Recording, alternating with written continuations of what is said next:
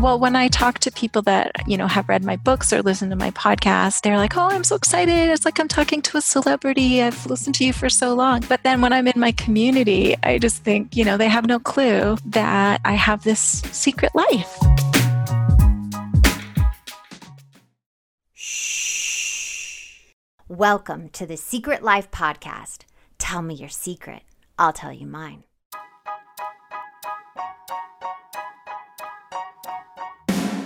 When I first started my recovery 11 years ago, I struggled through the textbook like material on this subject. I wanted to make the addiction and the recovery from it accessible and relatable to more people by telling it in an entertaining way. Well, I'm super excited to announce I've released my first book, Secret Life of a Hollywood Sex and Love Addict. If I can help just one person find a solution or at least realize they're not broken or alone, then writing this has been worth it. You can pick up the book exclusively at Amazon or signed copy at secretlifenovel.com. And the best way to support our podcast is to subscribe and share. If you haven't left a review or rating on Apple Podcasts yet, please do. It'll help more people find our show. And if you want to be a guest, shoot me a note at secretlifepodcast at icloud.com. Enjoy the episode episode.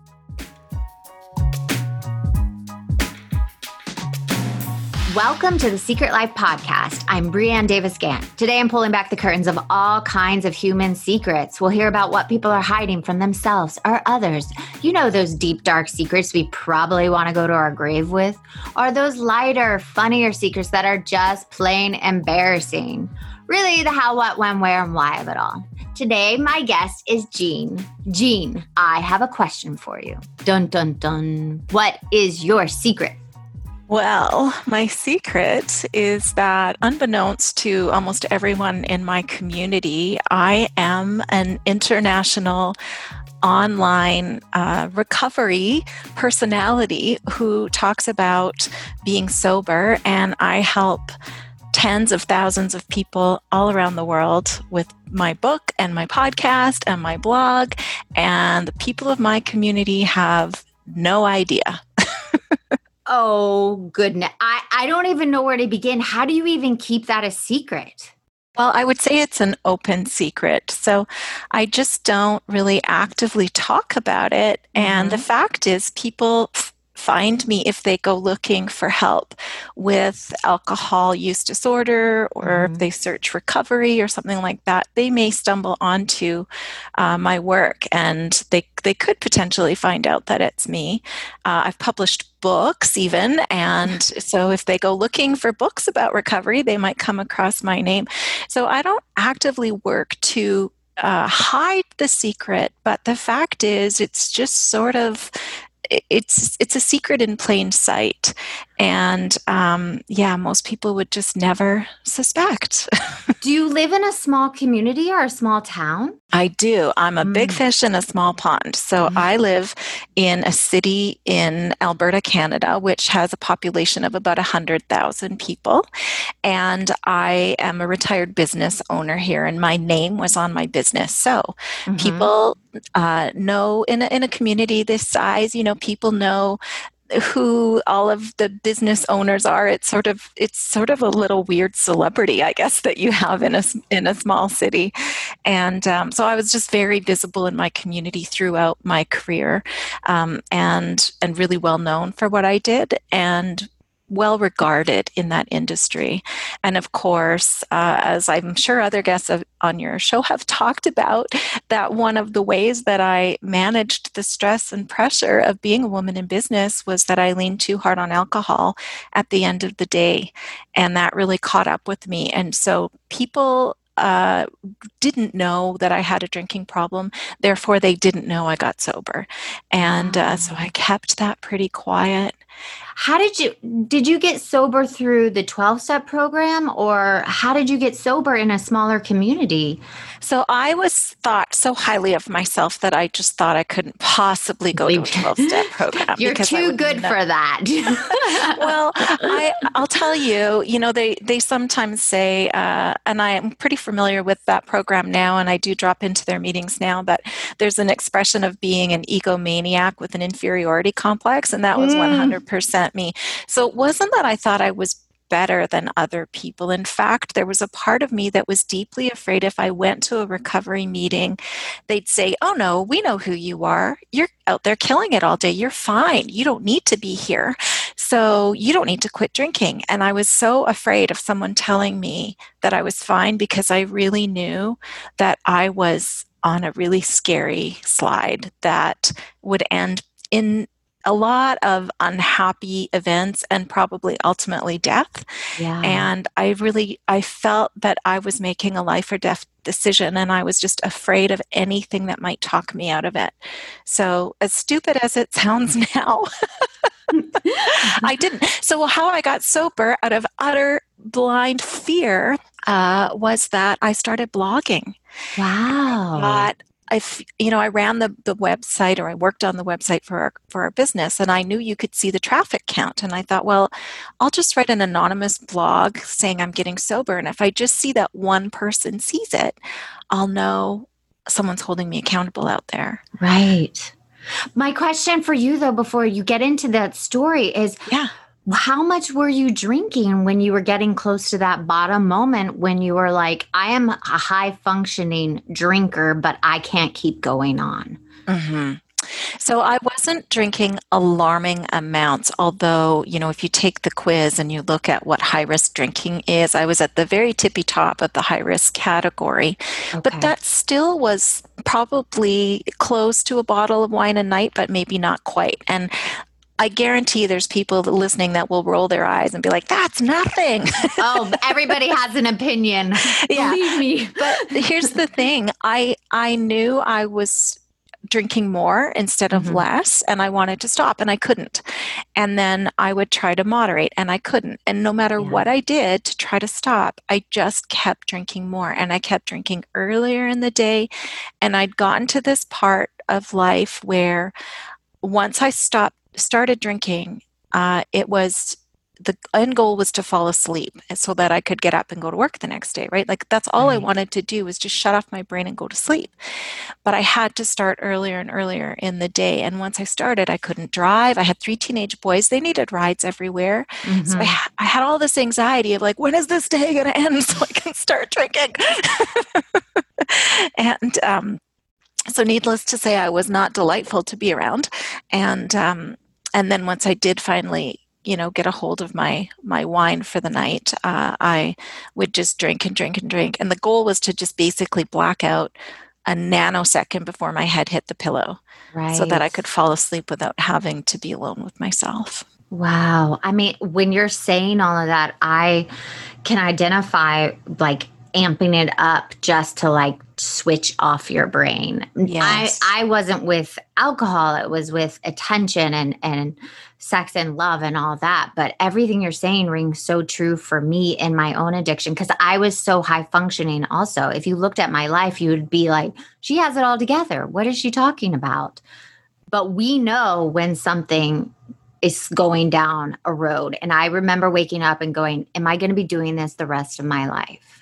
And that to me was scarier than finally going, okay, I have a problem. But I love that you turned to writing and writing a blog. So go on with that story. I I cut you off before, but I want to hear about it.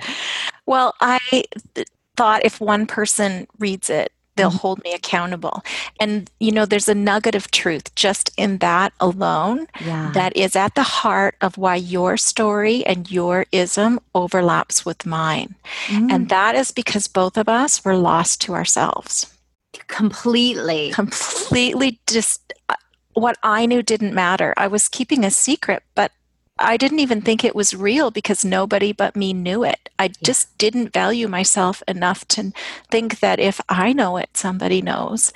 And that's the thing that even when I wanted to get sober, I needed this external accountability and validation because I just didn't, I had no concept of me being a real valuable entity. Anybody else is more valuable than me. Like any unseen person uh, out in the internet could have been a, a bot.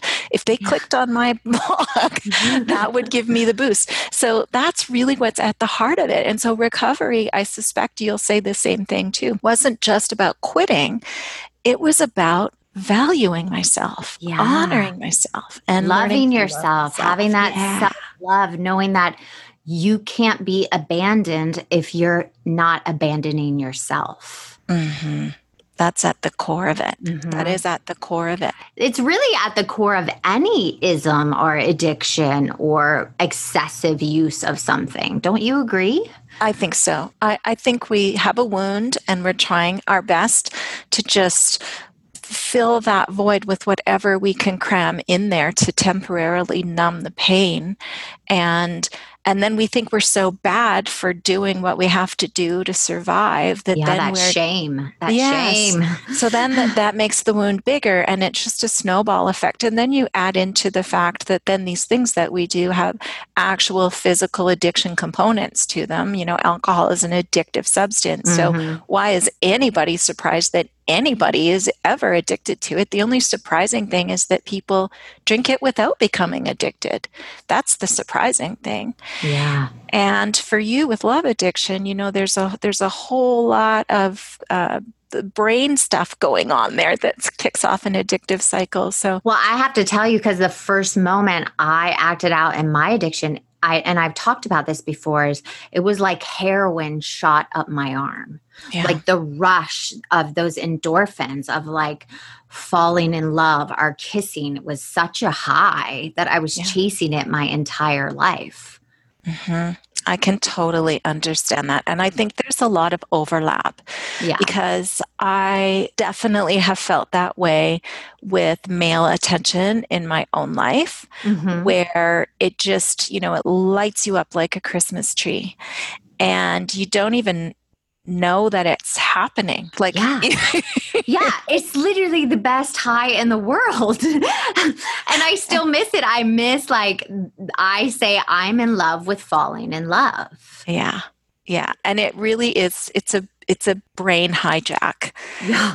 that happens that then people that don't experience that are like well what's wrong with you why can't you just xyz and and you're like, I don't know, but like it's because your response is completely different than anyone else's. And I, I can totally sympathize with that. And here's the funny part I didn't go to recovery meetings because I thought, well, I'm not like them. Like, I'm not your average alcoholic. I love, I love when people say that about. They're like, I'm I'm not gonna go to overeaters. I'm not like them. I don't yeah. like it always just cracks me up.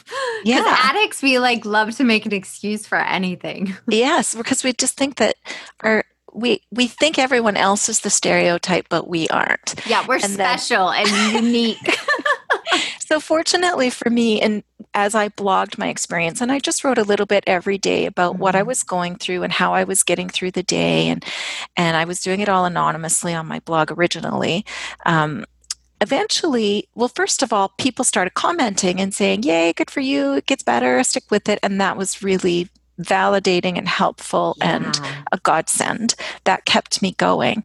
But then other people started commenting and saying, You're telling my story. Yeah, me too. This is helping me.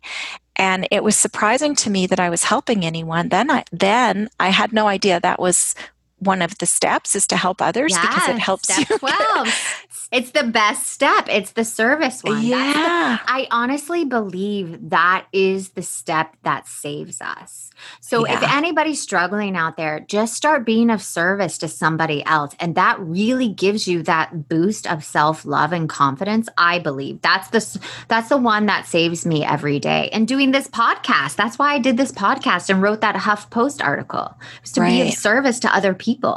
But you know, you have to be doing it from a good place. And yes. I, well, not a good place, a, a place of healing. So I, I give a word of caution with that.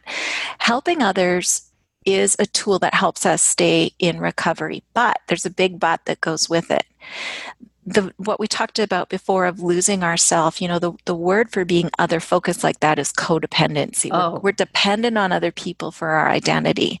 And one hallmark of codependent behavior is doing things for other people that they haven't asked you to do. Oh, and it's yes. a way of like feeling good about yourself by doing things for others. And it's a way it's it's a sign of codependency.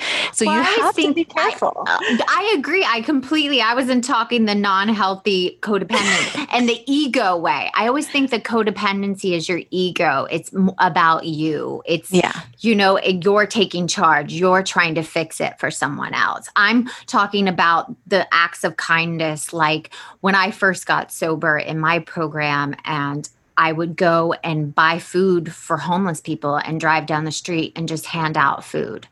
And it was this simple thing that I did that got me out of out of bed, like going up to a homeless person and saying, "Have you eaten today? Would you like something to eat?" And just mm-hmm. doing that and then was just such it saved me from myself. Right.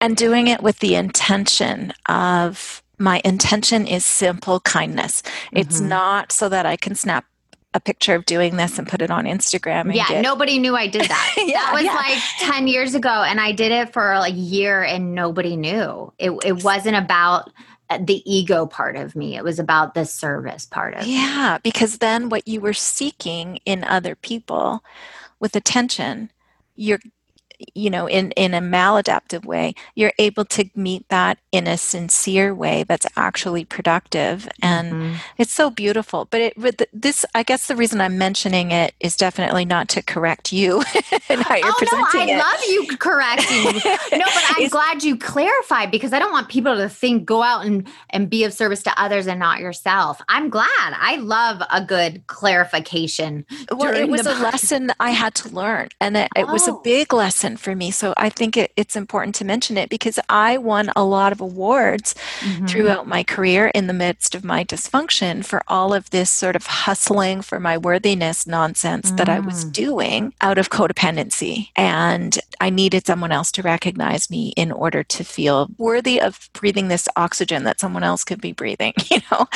So to, it was a real eye opener to me to learn that in doing that, I was in a roundabout way kind of hurting myself. You were, yeah. Yeah. That, so that was quite an eye opener. And so all of this growth and lessons, you know, I, I cringe a little bit that the people that I used to work with or my competitors in the industry I was in, you know, that, that all of this is out there for them to hear and they can, they can be like, aha, you see, I knew. oh, I feel the exact same way. I said when it, all this came out and I decided to release it, it was like, what am I doing? Am I, this is going to damage me. Everybody's going to know. And then nothing happened. Nothing happened. And it was like the world told me, you are just a small little person on this planet. You, exactly. you do not mean everything to this world. You are important because you're a human and you're breathing, but the world doesn't stop because you're coming out with your truth. Right. Yeah. And and the the people that you help that that makes it worthwhile mm-hmm. doing it for the fact that there might be a few that roll their eyes or you know they're maybe they're not ready to hear that message or they're you know they're titillated by the details yeah um, and i sort of now i just sort of think like well that's kind of worth the price of admission for the good that comes out of it but occasionally i just have to tell you like as i'm moving about my community and you know i'm in the grocery store or whatever. And and uh, yeah it's well when i talk to people that you know have read my books or listened to my podcast they're like oh i'm so excited. It's like i'm talking to a celebrity. I've listened to you for so long. But then when i'm in my community yeah. i just think you know they have no clue that i have this secret life. You're like the meryl streep of your community Well, she talks about like when she walks around her town that nobody pays attention to her or like says anything. They just treat her, you know, that she's Meryl. And now, and when yeah. she's out into the world, they're like, oh my God. So I love that. That's my nickname for you. well, I I'll take it. Yes, I, mean, I would take it too. so you're living this almost double life kind of, even though it's not like a secret secret, you just don't advertise it. Yeah, exactly. And in a way, I'm living my recovery because, mm-hmm. you know, there's a part of me that wants to fall back into that, you know, hey, everybody, look what I'm doing now. I'm doing good things. Yay, yay, look at me. And um, I just think there's an expression, I don't know what the exact phrasing of it is or who said it. Uh, so hopefully I don't mix it up too much, but there's a saying that you can't be a prophet in your own hometown. Mm. That you know the people who like watched you grow up and do all the things you do they they are rarely wowed by they're like yeah whatever we remember when you were doing xyz so i I think there's there's a, an aspect of that, but to me, staying humble and staying grounded is a big part of my recovery. Yeah. And so to be able to walk around my day to day life and not need the validation or the you know adoration or whatever whatever uh, I was looking for before um, is a reminder to me that I'm walking the walk. I, I just it reminds me of my one of my most favorite words that I used to hate is humility. I love that word. And that's what you're describing. People think that's a horrible word, but I think it's such a beautiful word to be humble. Yeah. And to be truly humble and to not uh, be um, proud of your humility, which is a paradox, isn't it? yeah. Well, I always like to do these kind of secrets with the seven deadly sins, not in the religious sense, more in the character defects sense. So I'm going to name them for you and let me know if, you know, living this kind of double life secret, but living in your humility, um, if it attaches and why. So we have pride, greed, lust, gluttony, envy, anger, and sloth. So I, I gave some thought to this, mm-hmm. and I think that there's a flip side to some of these. So sometimes we're experiencing the seven deadly sins or one of them without realizing it because we're experiencing the shadow side of it. Mm-hmm. So I would say that for me, pride has a shadow a shadow side of shame.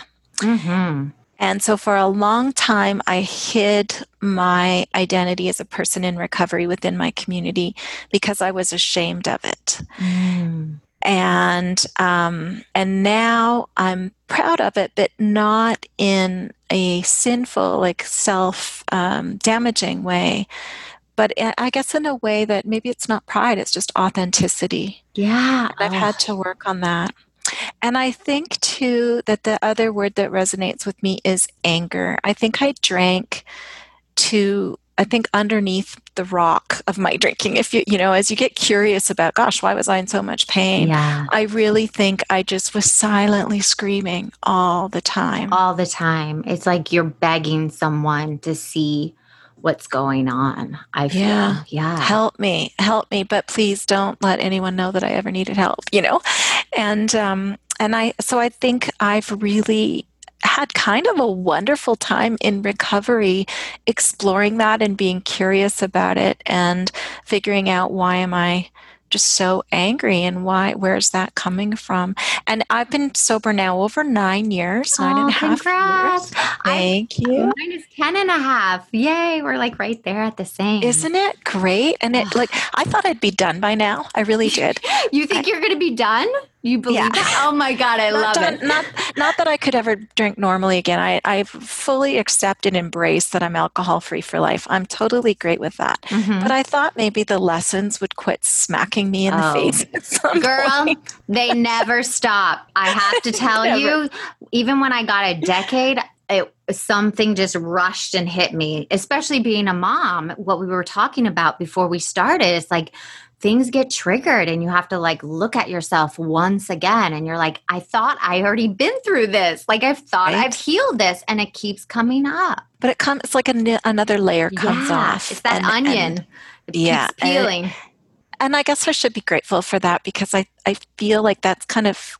it's it's good for us. It keeps us interesting for goodness sake. But you know even this week i was kind of stomping around and my husband said to me uh, which he would nor- never normally say. He normally it's just we just kind of you know ignore stuff like this. But I was just being kind of grumpy, yeah. and he kind of called me out on it and said, "What's going on with you?" And I realized that I was kind of ruminating in my head that I was right about something, and I was there was a, a lot of chatter going on. Mm-hmm. And honestly, I think it was probably tied to hormones and just tied to like something that I was, you know, that the sort of time of the month, I guess, the mm-hmm. fluctuation of that, but that I had been permitting myself this sort of emotional spooling.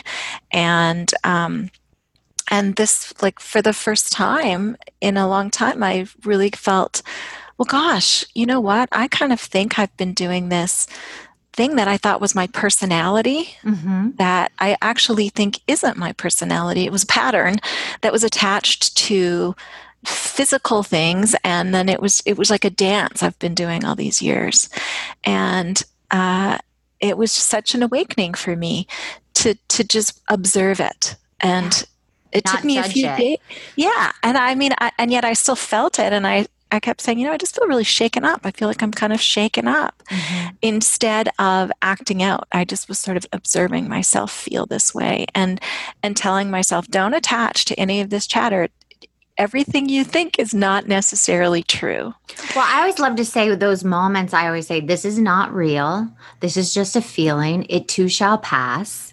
yeah That that for me, when I'm feeling those ways, and especially hormonally as a woman, I just go, this is not real. It will pass. And I just feel the feelings and let them be and not judge them and keep saying tomorrow will be a different day. Right? Yeah, that's a huge lesson. And I have a feeling um, that uh, it will turn up again and again until I lock it in and, and Mm. really relearn how to navigate just some of the things that the, a pattern, deep, deeply ingrained patterns that uh, I really had convinced myself were normal and okay. And yeah, it feels good to know that we can just keep changing and growing. I mean, it's really the only reason to be alive, don't you think? Because if you're stuck and not changing through your lifetime, how boring would that be? To like Yeah. wake up each day and go, oh, this is something else I have to look at that makes me closer to my authentic self and makes me a better person. Yeah, exactly that. Uh, I'm flipping as we talk, I'm just flipping through a book of poetry that I wrote because I have a poem about this exact concept that we're discussing. And I, I promise you, I didn't set you up for this. No, look at, she's like, I love that listeners. And she's like, I promise I didn't. No, I love it. Hit it. It's, Okay. Read that poem. It's called Reveal and Repeat. Healing happens bit by bit. Edges soften and lift. Raw and tender flesh below exposed soaks in sunshine and fresh, crisp air. Dance around in this new skin. Stretch and reach. Try the limits. See what it can do. Caress it. Slather it with fragrant oil. Live in it fully as it strengthens and sparkles, protecting the rest until it's time, and then bows and fades to opacity as something better emerges from beneath its surface. This is growth that need never end. Even the crone may hide spirited renewal behind milky eyes and open her heart to turn within again and again, exploring with curiosity every pattern and outcome, willing to change despite settling bones, speckled skin, and a world content to just let her be. Oh my God. I'm like literally about to cry. That is so beautiful. I love the dancing in the skin. That line was like really resonated with me. Oh my God. I'm Oh. totally crying into my microphone. I'm such a sap. I love it. I love it. oh my God. So, where can people find you? Can you give them your info? Because you just reading that poem, just literally, I have chills down my body. And oh. I am so eternally grateful for you coming on and sharing that with us. Oh, well, thank you. Well, that poem is from a book called The Ember Ever There, and it's a collection of poems about grief and change and recovery and rediscovery.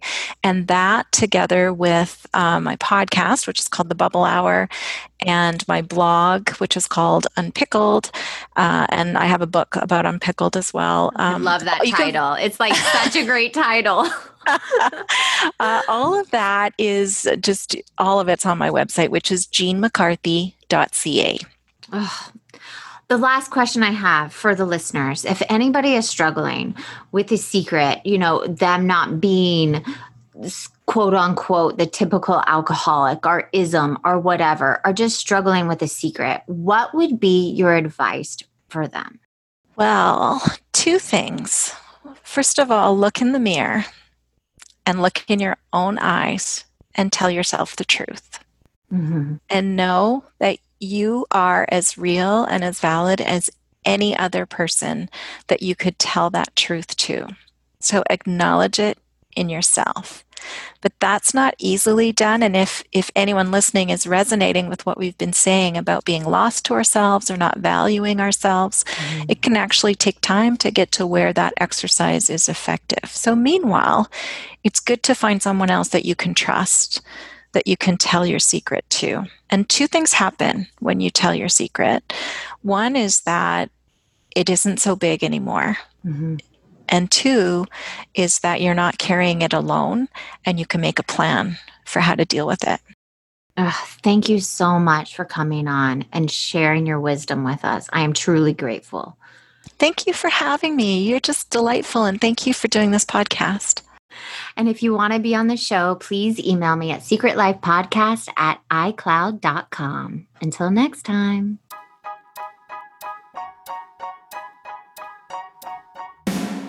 Thanks again for listening to the show. Please subscribe, rate, share, or send me a note at secretlifepodcast.com.